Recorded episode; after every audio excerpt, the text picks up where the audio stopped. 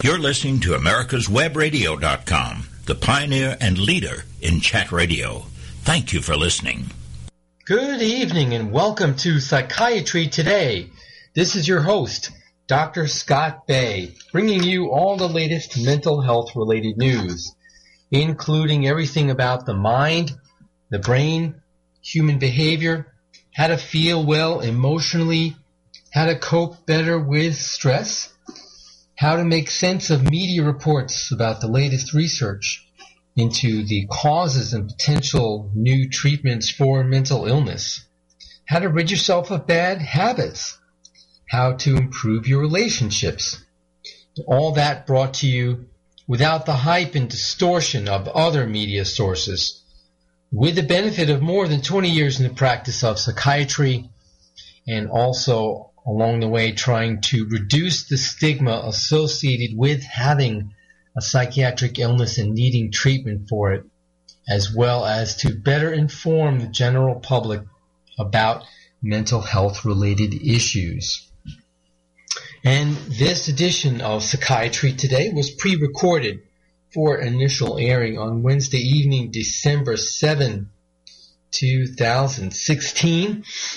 Uh, want to just mention that there'll be one more new podcast for this year, and then on the 21st and 28th of December, America's Web Radio will be replaying an archived copy of my podcast. So just to give you a little heads up about scheduling, and uh, if you're not interested in listening to reruns, which I could totally understand that, really. Um, very, very interesting item for you to start tonight's podcast. Uh, this is a subject that I've really not talked much about on the podcast over the years. Um, religion. Uh, there is, um, I don't think, a lot of overlap between psychiatry and religion. Uh, some people think there is. Some people would like to see more. My position on that is psychiatric problems stem from disorders of the brain, and the brain's physiology and biochemistry is the same no matter what faith you subscribe to, or even if you choose not to subscribe to any faith.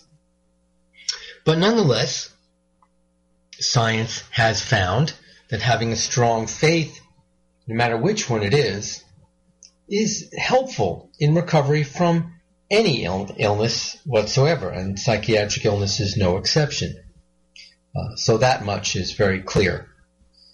But this is a very interesting article. It's about research in which scientists put those with a very strong sense of faith in a brain scanner to see what circuits are actively involved in spiritual experiences.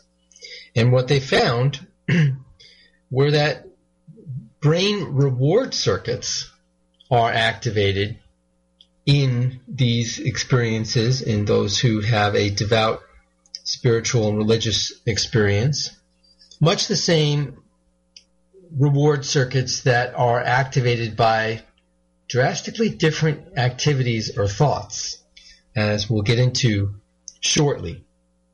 But I think it's timely to discuss this. The major religions are having significant holidays coming up in the next several weeks, uh, so it's appropriate for the time of year.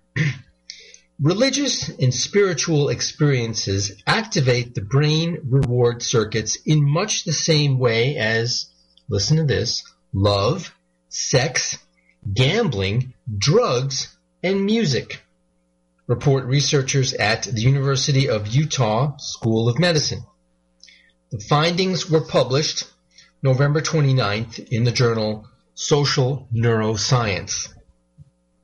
We're just beginning to understand how the brain participates in experiences that believers interpret as spiritual, divine, or transcendent. That, according to senior author and neuroradiologist Jeff Anderson. Neuroradiology is simply the specialty area of brain imaging In the last few years, brain imaging technologies have matured in ways that are letting us approach questions that have been around for millennia. Specifically, the investigators set out to determine which brain networks are involved in representing spiritual feelings in one particular group, devout Mormons, by creating an environment that triggered participants to, quote, feel the spirit, unquote. Identifying this feeling of peace and closeness with God in oneself and others is a critically important part of Mormons' lives. They make decisions based on these feelings. They treat them as confirmation of doctrinal principles, and they view them as a primary means of communication with the divine. so right off the bat, we have to understand that this research was done in a very homogeneous group, all Mormons. So we can't speculate how much or if would, this would be generalizable to those of other faiths, uh, be they other Christian denominations, uh, or Judaism or Islam or Buddhism, what have you. But in any case, let's talk about what they did. During functional MRI scans, and again, these are the type of MRI scans of the brain where you can actually image the particular circuits and regions of the brain that are active when people are thinking certain thoughts or performing certain mental tasks. They had 19 young adult Mormon church members, including seven males, I'm sorry, seven females and 12 males, performed four tasks in response to content meant to evoke spiritual feelings. The hour-long exam included six minutes of rest, six minutes of audio-visual control, uh, that is just a video detailing their church's membership statistics. So you have six minutes of imaging, pretty nondescript uh, brain activity to compare uh, other bits of imaging to. And then eight minutes of quotations by Mormon and world religious leaders, and eight minutes of reading familiar passages from the Book of Mormon, 12 minutes of audiovisual stimuli that were church produced video of family and biblical scenes, and other religiously evocative content and then another eight minutes of quotations. During the initial quotations portion of the exam, participants, each a former full-time missionary, so that's another characteristic that uh, somewhat limits the generalizability uh, that they, they were just from one particular religious sect and also had at once at one time been former full-time missionaries. Uh, so it was during the initial part of the exam, which was just religious quotations. Uh, the subjects were shown a series of quotes, each followed by the question, Are you feeling the Spirit? Participants responded with answers ranging from not feeling to very strong feeling. Researchers collected detailed assessments of the feelings of participants who almost universally reported experiencing the kinds of feelings typical of an intense worship service. They described feelings of peace and physical sensations of warmth. Many were in tears by the end of the scan. In one experiment, participants pushed a button when they felt a peak spiritual feeling while watching church-produced stimuli. When the study participants were instructed to think about a Savior, about being with their families for eternity, about their heavenly rewards, their brains and bodies physically responded. According to lead author Michael Ferguson, who carried out the study as a bioengineering graduate student at the University of Utah. Based on the functional MRI scans the researchers found that powerful spiritual feelings were reproducibly associated with activation in the nucleus accumbens. This is a critical brain region for processing reward. Uh, for lack of a better term, the nucleus accumbens is our pleasure and reward center of the brain. Peak activity occurred one to three seconds before participants pushed the button mm-hmm. and was replicated in each of the four tasks. As participants were experiencing peak feelings, their hearts beat faster and their breathing deepened. in addition to the brain's reward circuits, the researchers found that spiritual feelings were associated with the medial prefrontal cortex. This is a complex brain region that is activated by tasks involving valuation, judgment, and moral reasoning. Spiritual feelings also activated brain regions associated with focused attention.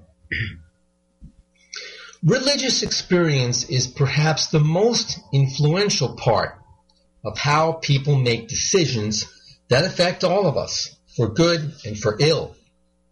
Understanding what happens in the brain to contribute to those decisions is really important. We don't yet know if believers of other religions would respond the same way. Work by others suggests that the brain responds quite differently to meditative and contemplative practices characteristic of some Eastern religions but so far little is known about the neuroscience of Western spiritual practices. The study is the first initiative of the Religious Brain Project, launched by a group of University of Utah researchers in 2014, which aims to understand how the brain operates in people with deep spiritual and religious beliefs. Well, I expect it may be disquieting for some people to hear that uh, profound spiritual feelings aroused the same areas of the brain as other pleasurable stimuli ranging from love and sex and music to drugs. Um, we'll discuss this issue more when we come back from our next, our first rather, commercial break.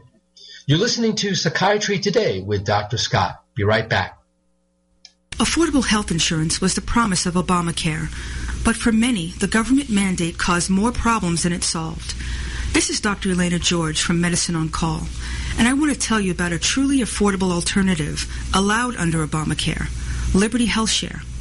Liberty HealthShare bypasses doctor and hospital panels, giving you the freedom to choose. And with a maximum of $500 out of pocket per person and 100% coverage up to $1 million per year per occurrence, you can rest assured knowing you and your family are protected. Coverage starts as low as $107 per month and also includes dental, vision, pharmacy, and holistic care. Liberty HealthShare puts you back in charge of your health. Visit them online at libertyoncall.org. Again, for a true affordable alternative to Obamacare, visit libertyoncall.org or call toll free 1 800 714 6993 today. Did you miss a show that you really wanted to hear? All of our programs are available for download on americaswebradio.com and on iTunes. You can listen to your favorite programs on americaswebradio.com anytime you like. The disease of addiction is a life-altering challenge, not just for the person suffering its effects, but also for the family and friends who support and love the one caught in its grasp. What should be the course of treatment? Who is the best person to render treatment? And what is the best place to go for the care that is needed?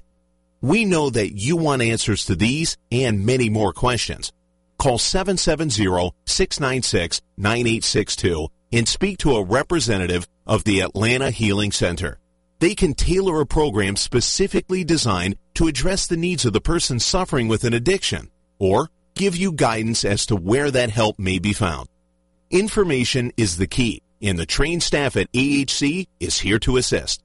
If you wish, you can also get more information on the website located at www.atlantahealingcenter.com. You're listening to americaswebradio.com, the pioneer and leader in chat radio. Thank you for listening. Welcome back to Psychiatry Today with your host, Dr. Scott Bay. Your a psychiatrist with all the latest mental health related news. And in the previous segment, we were talking about a surprising brain imaging study showing that the pleasure reward center of the brain, the nucleus accumbens, lights up when people are having powerful spiritual feelings. Um, those who are uh, devout members of the Mormon Church. Um, now, this is in a way not too surprising.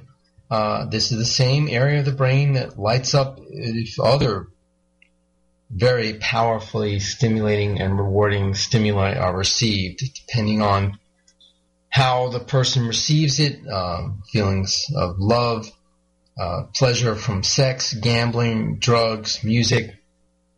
Folks, we only have one pleasure and reward center in our brain, and you know it depends on the individual, their personality, their temperament, their genetics, their upbringing, what someone is going to seek out in the way of pleasure or reward.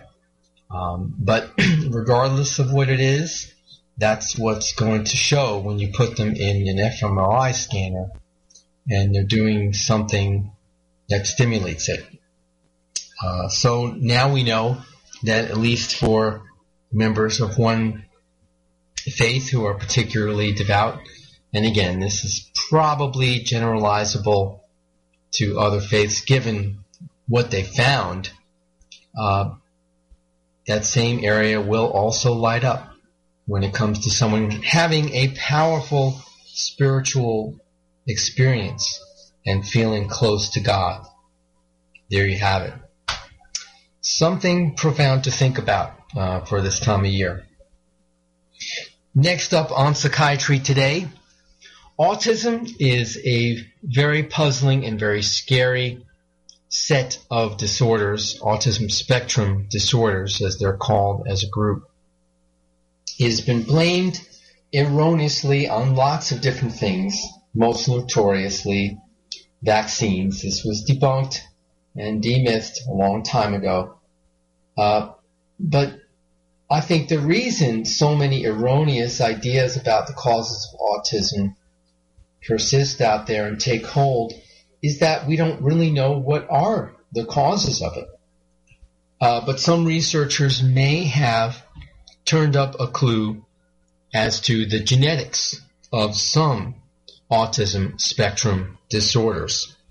And this comes to us from the Institute of Science and Technology in Austria Autism spectrum disorders affect around 1% of the world's population and are characterized by a range of difficulties in social interaction and communication. In a new study published in the journal Cell on December 1st, a team of researchers has identified a new genetic cause of ASD or autism spectrum disorders. The finding is significant. There are many different genetic mutations causing autism, and they are all very rare. This makes it difficult to develop effective treatments.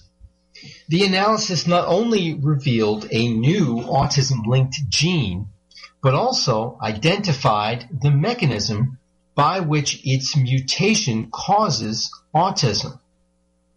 Excitingly, mutations in other genes share the same autism-causing mechanism, indicating that they may have underscored a subgroup of autism spectrum disorders.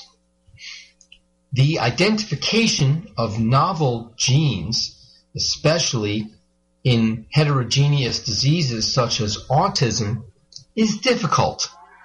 However, as a result of a collaborative effort, they were able to identify mutations in a gene called SLC7A5 in several patients born to consanguineous marriages and diagnosed with syndromic autism.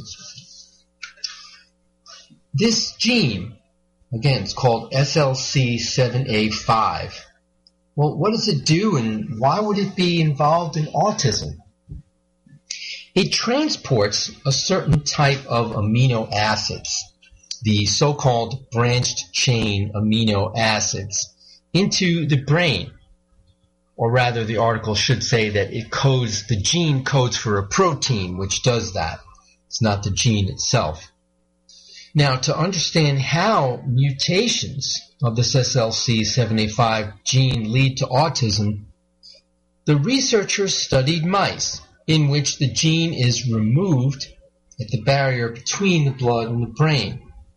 This reduces the levels of branched chain amino acids in their brain and interferes with protein synthesis in brain cells. Consequently, the mice showed reduced social interaction and other changes in their behavior. These changes are also observed in other mouse models, if you will, of autism. in a previous study, researchers identified a mutation in a gene that is involved in the breakdown of these same amino acids in several patients with autism spectrum disorder, intellectual disability, and epilepsy. Of course, not all genes causing autism affect amino acid levels, and these forms of autism are unarguably very rare. But it is possible that even more autism causing genes fall in this group. Notably, the researchers were able to treat some of the neurological abnormalities in the adult mice missing this SLC7A5 gene at the blood-brain barrier. Now, lest you think it could be addressed just by orally ingesting more branched chain amino acids or foods or beverages containing them. Again, we're talking about getting them into the brain, getting them through the blood-brain barrier. And you're not going to be able to do that just by ingesting them orally. so what the researchers did was they delivered the branched chain amino acids straight into the mice's brains for three weeks. Uh, and you know this is accomplished by making a very very tiny hole into the skull and introducing the branched chain amino acids through a micropipette type apparatus. Now, doing this, the authors observed an improvement in the behavioral symptoms, especially the lack of social interaction. That got better. the research found a potential treatment for certain symptoms presented in this form of autism spectrum disorder or this model of it in mice, but translation into a treatment for ASD in human patients will require many years of additional research. Uh, believe me, they are not proposing to drill holes in the skulls of human patients and introduce a micropipette to deliver branched chain amino acids directly to the brain. Um, that would be absurdly invasive and dangerous. Uh, so there are other methods that will be studied to see if this could be treated. Uh, probably gene therapy to correct the missing or mutated gene that results in the decreased levels of branched chain amino acids in the first place. But uh, it's going to require many years of additional research. These results contrast with the idea that autism spectrum disorders are always irreversible conditions. The way they treated the symptoms in the mice, of course, like we just talked about, can't be used in humans, but they show some of the neurological complications presented by mice missing this gene can be rescued. And so it is possible that eventually human patients may be treated as well. Well, so there you have it. Um, hopefully, word will get out more that autism has something to do with genetic mutations and not anything to do with vaccines, probably little to do with any environmental stimuli, uh, you know, such as uh, pollution, poisons, or other uh, environmental toxins. And then, of course, you, you have some studies which indicate things like advanced maternal or paternal age can affect uh, neurodevelopmental outcomes and increased risk of certain psychiatric illness. But uh, the, the progress in finding genetic causes is going to be key in helping us to be able to do something about autism spectrum disorders. you know, uh, there's been so much more written about alternative treatments for mental illness and to help cope with stress. Uh, things like meditation, yoga, tai chi. In, at times in the past, these were thought of as just fringe or, or new age ideas that were not in the mainstream and certainly not backed up by mainstream science. Well, that has changed tremendously.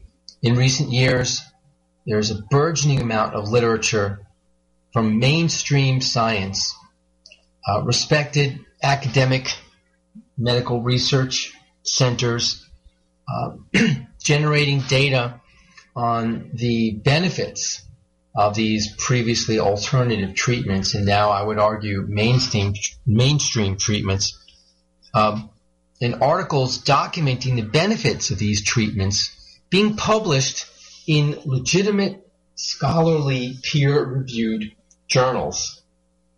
And it's a very, very exciting development because it's well known that as far as the treatments that we do have, um, medication is limited by uh, side effects and also the fact that they don't all work for everyone who needs them. And there's also limits to patient acceptability as far as medications. Psychotherapy um, is effective, but it depends in large part on the skills of the practitioner, the connection between the client and the therapist, and there's also very limited insurance coverage for it. So after this next break, I have a couple of studies, one on yoga and one on Tai Chi, We'll be right back with that and more. You're listening to Psychiatry Today with Dr. Scott. This is Dr. George from Peachtree ENT Center. We've won patient care awards and have the highest patient recommendations because we believe in practicing medicine the old-fashioned way. Practicing good medicine is based in listening to the patient and making a care plan that is individual. The best medical care is given when there is a strong doctor-patient relationship built on mutual trust and respect. At Peachtree ENT Center, we believe in taking care of the whole patient because healing is more than writing a prescription. Whether you have problems hearing, have frequent throat or sinus infections, from the time you call our office and speak to a real person, you'll be treated as an individual and not as an ailment. During your visit, you will not be rushed and all your questions will be answered. When possible, natural treatments will be recommended to fix the problem. If surgery is recommended, cost-effective, minimally invasive treatment for snoring, sleep apnea, or sinus problems will be offered because Peachtree ENT Center is where patient care counts. Did you miss a show that you really wanted to hear? All of our programs are available for download on americaswebradio.com and on iTunes. You can listen to your favorite programs on americaswebradio.com anytime you like. The disease of addiction is a life-altering challenge, not just for the person suffering its effects, but also for the family and friends who support and love the one caught in its grasp. What should be the course of treatment? Who is the best person to render treatment? And what is the best place to go for the care that is needed? We know that you want answers to these and many more questions. Call 770-696-9862 and speak to a representative of the Atlanta Healing Center. They can tailor a program specifically designed to address the needs of the person suffering with an addiction or give you guidance as to where that help may be found. Information is the key, and the trained staff at AHC is here to assist. If you wish, you can also get more information on the website located at www.atlantahealingcenter.com. You're listening to americaswebradio.com, the pioneer and leader in chat radio. Thank you for listening. Welcome back to Psychiatry Today, once again with your host, Dr. Scott Bay, your psychiatrist with all the latest mental health related news. Well, next up on tonight's podcast, those of you who regularly practice yoga are going to learn something about why it always makes you feel better. Those of you who suffer from depression are going to learn why practicing yoga can help you. The meditation technique uh, is based on breathing, and it's specifically Sudarshan Kriya Yoga. Sorry if I butchered the pronunciation. It helped alleviate severe depression in people who did not fully respond to antidepressant treatments. And this was reported in a new study published in the Journal of Clinical Psychiatry, and it comes to us from researchers at the University of Pennsylvania. The study bolsters the science behind the use of controlled yogic breathing to help battle depression. In a randomized controlled pilot study, which again is uh, that's the, the gold standard in terms of medical research, they found significant improvement in symptoms of depression and anxiety in patients on medication for major depression who participated in the breathing technique compared to patients on medication who didn't. After two months, the group who did the yoga had lower Hamilton Depression Rating Scale scores by several points, while the control group who did not do the yoga showed no improvements.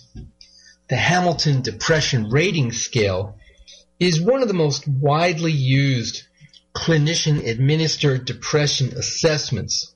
It scores mood, interest in activities, energy, suicidal thoughts, and feelings of guilt, among other symptoms. More than half of the 41 million Americans who take antidepressants do not fully respond. Add-on therapies are often prescribed to enhance the effects of the drugs in these patients, but they typically offer limited additional benefits and come with side effects that can curb use prolonging the depressive episode. What's more, patients who don't fully respond to antidepressants are especially at risk of relapse. With such a large portion of patients who do not fully respond to antidepressants, it is important that we find new avenues that work best for each person to beat their depression. This is a promising lower cost therapy that could potentially serve as an effective non-drug approach for patients battling this disease. The meditation technique, which is practiced in both a group setting and at home, includes a series of sequential rhythm-specific breathing exercises that bring people into a deep, restful, and meditative state slow and calm breaths alternating with fast and stimulating breaths. Sudarshan Kriya Yoga gives people an active method to experience a deep meditative state that's easy to learn and incorporate in diverse settings. In past studies, the practice has demonstrated a positive response in patients with milder forms of depression, depression due to alcohol dependence, and in patients with major depressive disorder. However, there are no clinical studies investigating its use for depression in an outpatient setting. Past studies suggest that yoga and other controlled breathing techniques can potentially adjust the, the nervous system to reduce stress hormones. Overall, the authors also note well-designed studies that evaluate the benefits of yoga to treat depression are lacking, despite increased interest in the ancient Indian practice. Millions of Americans participate in some form of yoga every year. In the study, researchers enrolled 25 patients suffering from major depressive disorder who were depressed despite more than eight weeks of antidepressant medication treatment. The medicated patients were randomized to either the breathing intervention group or the waitlist control group for eight weeks. The waitlist group was offered the yoga intervention after the study. During the first week, participants completed a six session program which featured the Sudarshan Kriya Yoga in addition to yoga postures, sitting meditation, and stress reduction, stress education rather. For weeks two through eight, the participants attended weekly yoga follow-up sessions and completed a home practice version of the technique.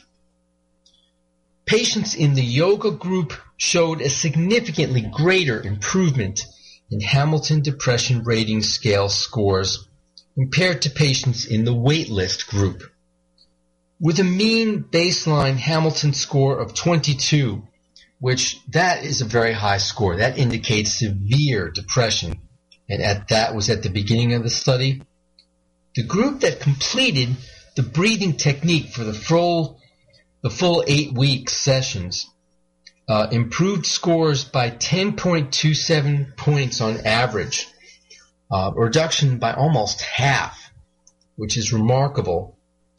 The waitlist group didn't show any improvement at all, as you might expect. Patients in the yoga group also showed significant mean reductions in the total scores of the self-reported Beck depression.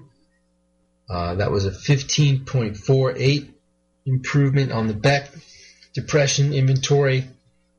And then on the Beck anxiety inventory, a, a 5.19 point improvement versus the waitlist control group. Results of the pilot study suggest the feasibility and promise of this particular type of yoga as an add-on intervention for major depressive disorder patients who have not responded to antidepressants. The next step in this research is to conduct a larger study evaluating how this intervention impacts brain structure and function in patients who have major depression. So there you have it, the benefits of at least one type of yoga technique, uh, and specifically the yogic breathing, to help relieve depression.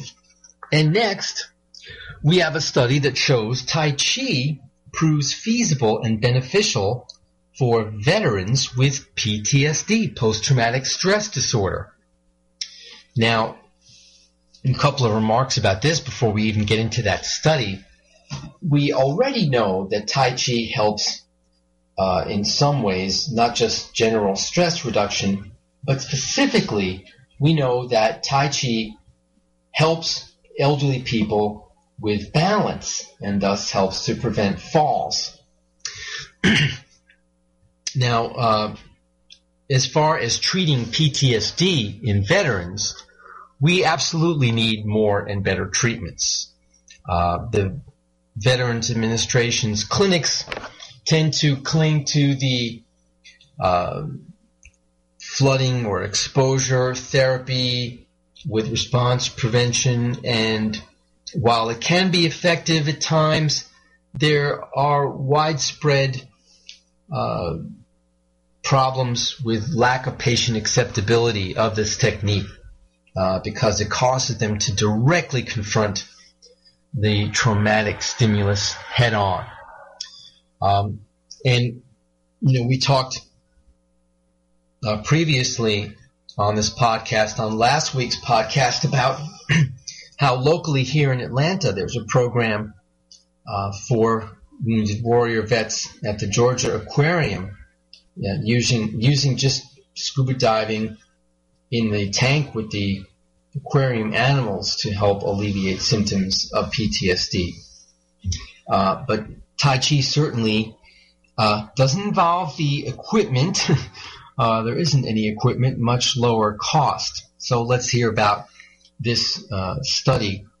The veterans with symptoms of PTSD who participated in Tai Chi not only would recommend it to a friend, but they also found the ancient Chinese tradition helped with their symptoms, including managing intrusive thoughts, difficulties with concentration, and physiological arousal. All of those are hallmark signs and symptoms of PTSD. The findings appear in the journal British Medical Journal Open are the first to examine the feasibility, qualitative feedback, and satisfaction associated with Tai Chi treatment for this population. In the general population, the lifetime risk of developing PTSD is estimated to be 8.7%. Among veterans seeking Veterans Administration clinic services, the risk is higher, with an estimate of 23.1%. PTSD and its symptoms often become chronic and are associated with a loss of physical, financial, and psychological well-being. Tai Chi as practiced today is a graceful form of exercise that involves a series of movements performed in a slow, focused manner, accompanied by deep breathing and mindfulness. In addition to physical improvements in flexibility, strength, and pain management, there is evidence that Tai Chi improves sleep and reduces depression and anger. 17 veterans with post-traumatic stress symptoms enrolled in a four-session introduction to Tai Chi program. After the final session, participants reported favorable impressions of the program.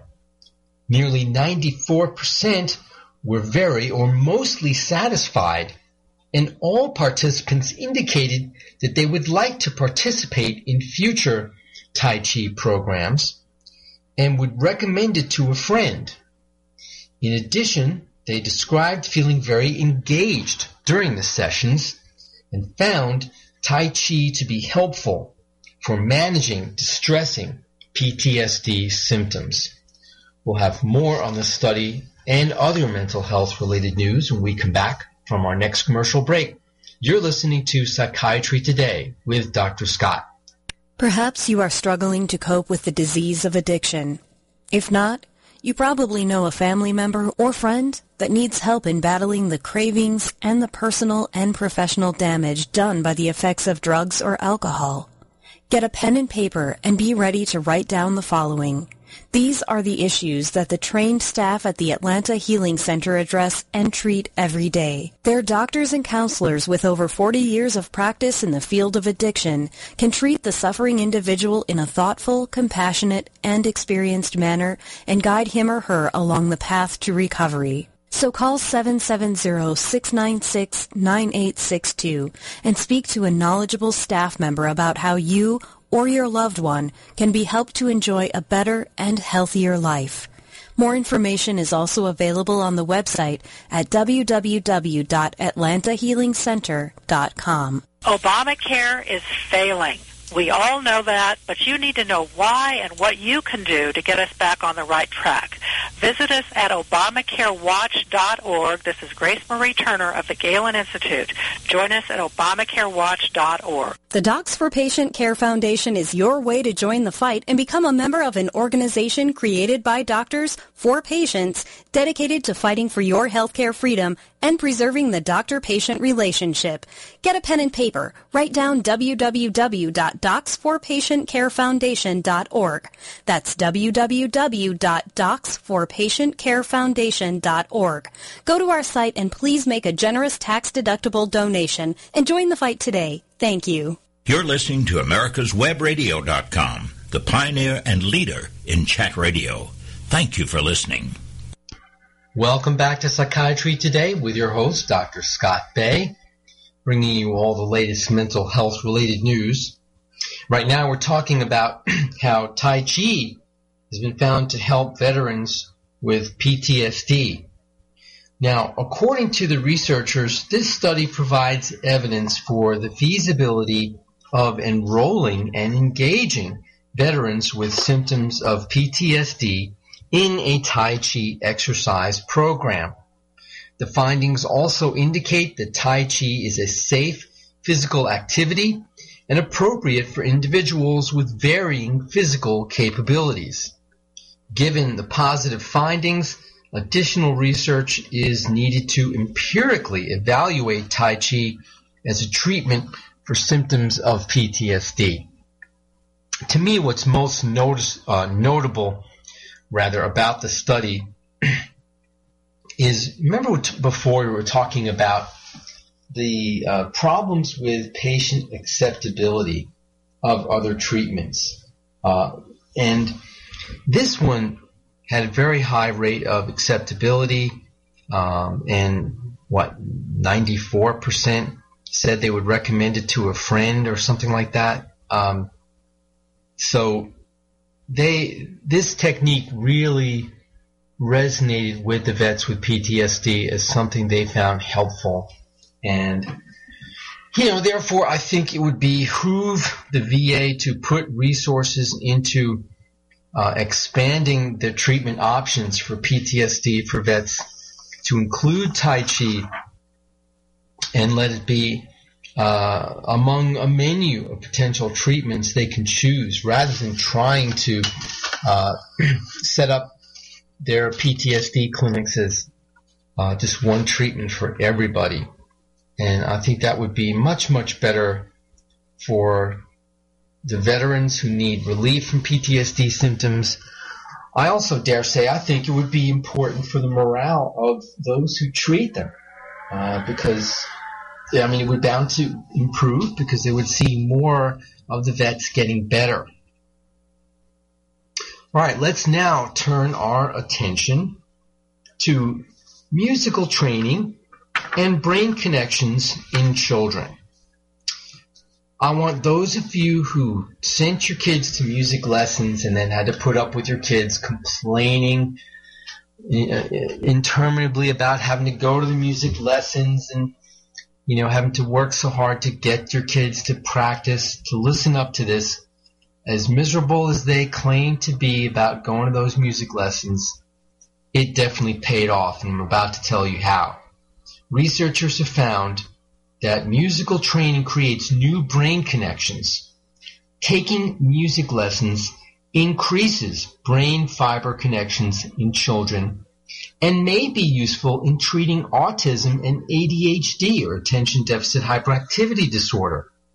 This, according to a study being presented this week at the annual meeting of the Radiological Society of North America.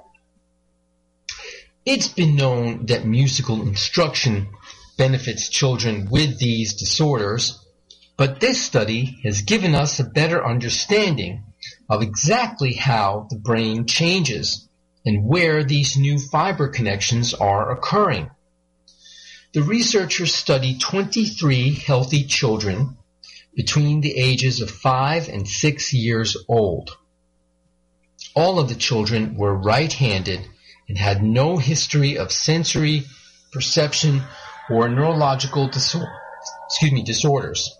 None of the children had been trained in any artistic discipline in the past. The study participants underwent pre and post musical training evaluation with a very specialized type of brain imaging called DTI or diffusion tensor imaging of the brain.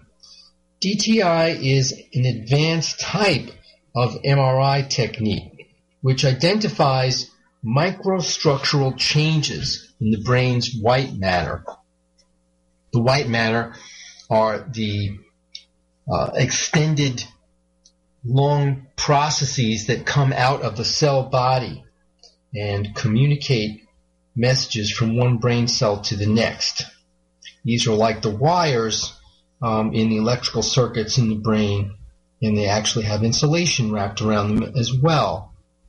Now, experiencing music at an early age can contribute to better brain development, optimizing the creation and establishment of neural networks and stimulating the existing brain tracts. The brain's white matter is composed of millions of nerve fibers called axons that, as I mentioned before, act like communication cables connecting various regions of the brain. Diffusion tensor imaging produces a measurement called fractional anisotropy, or FA, of the movement of extracellular water molecules along axons. it's basically just a measure of uh, the activity of the axons and um, how much activity there is in certain communication cables, if you will, between brain cells, and therefore is a measure of how information is transmitted between different regions of the brain. In healthy white matter, the direction of the water outside the cells is fairly uniform and measures high in FA. When the water movement is more random, the FA values decrease, suggesting abnormalities. Over the course of life, the maturation of brain tracts and connections between motor, auditory, and other areas allow the development of numerous cognitive abilities, including musical skills. Previous studies have linked autism spectrum and ADHD with decreases in volume, fiber connections, and FA in the certain tracts in the frontal cortex of the brain.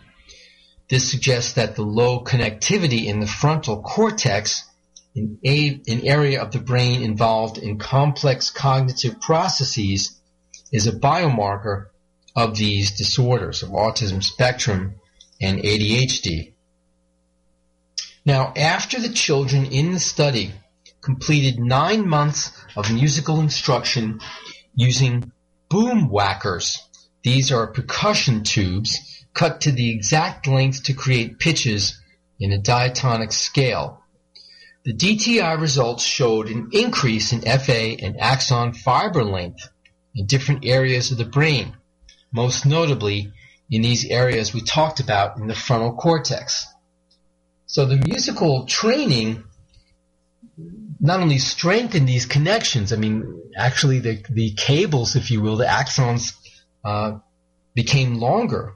Um, and so when a child receives musical instruction, their brains are asked to complete certain tasks which involve hearing, motor, cognition, emotion, and social skills, which activate these different brain areas. And the results may have occurred because of the need to create more connections between the two hemispheres of the brain.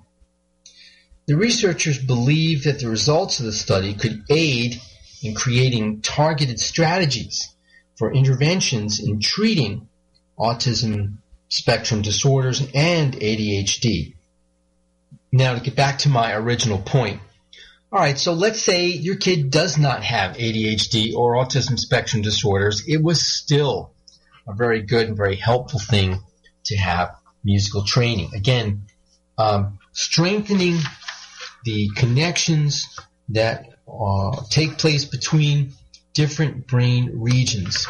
Uh, a significant benefit of musical training and all the aspects of it.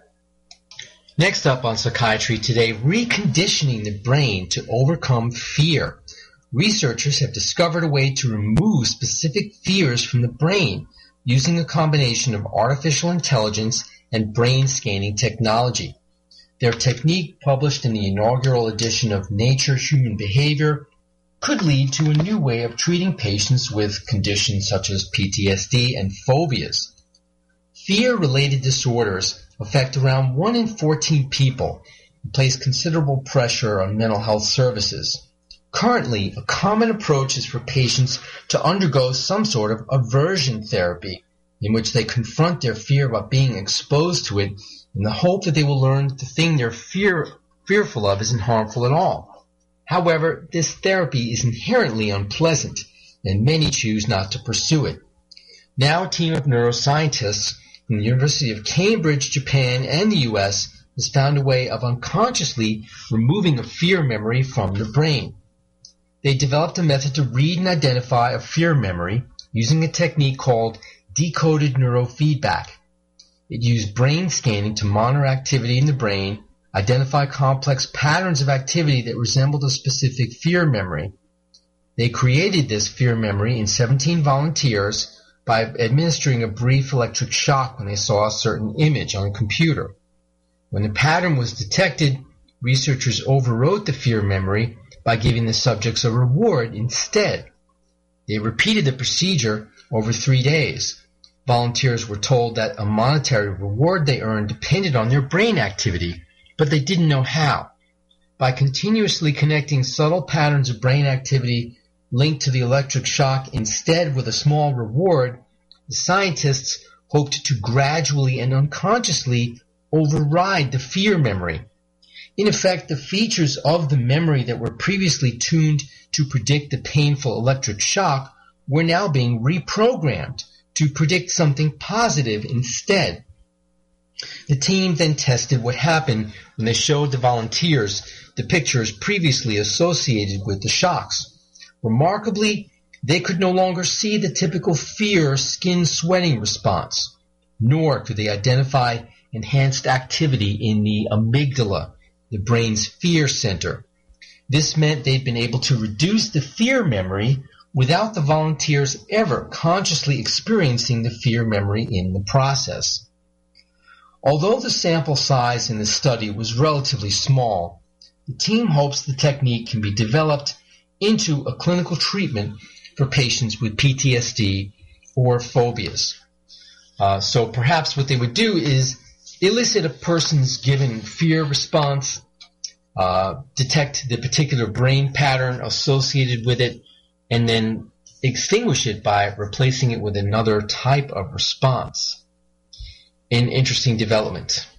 And that'll be all for tonight's podcast. So I hope that you found the information interesting and I enjoyed bringing it to you, but I overall hope you have a wonderful stress-free week until the next time we get together. But if not, then you need to call Dr. Scott. Good night and thanks for listening. This is America's Webradio.com, the best in chat radio designed just for you.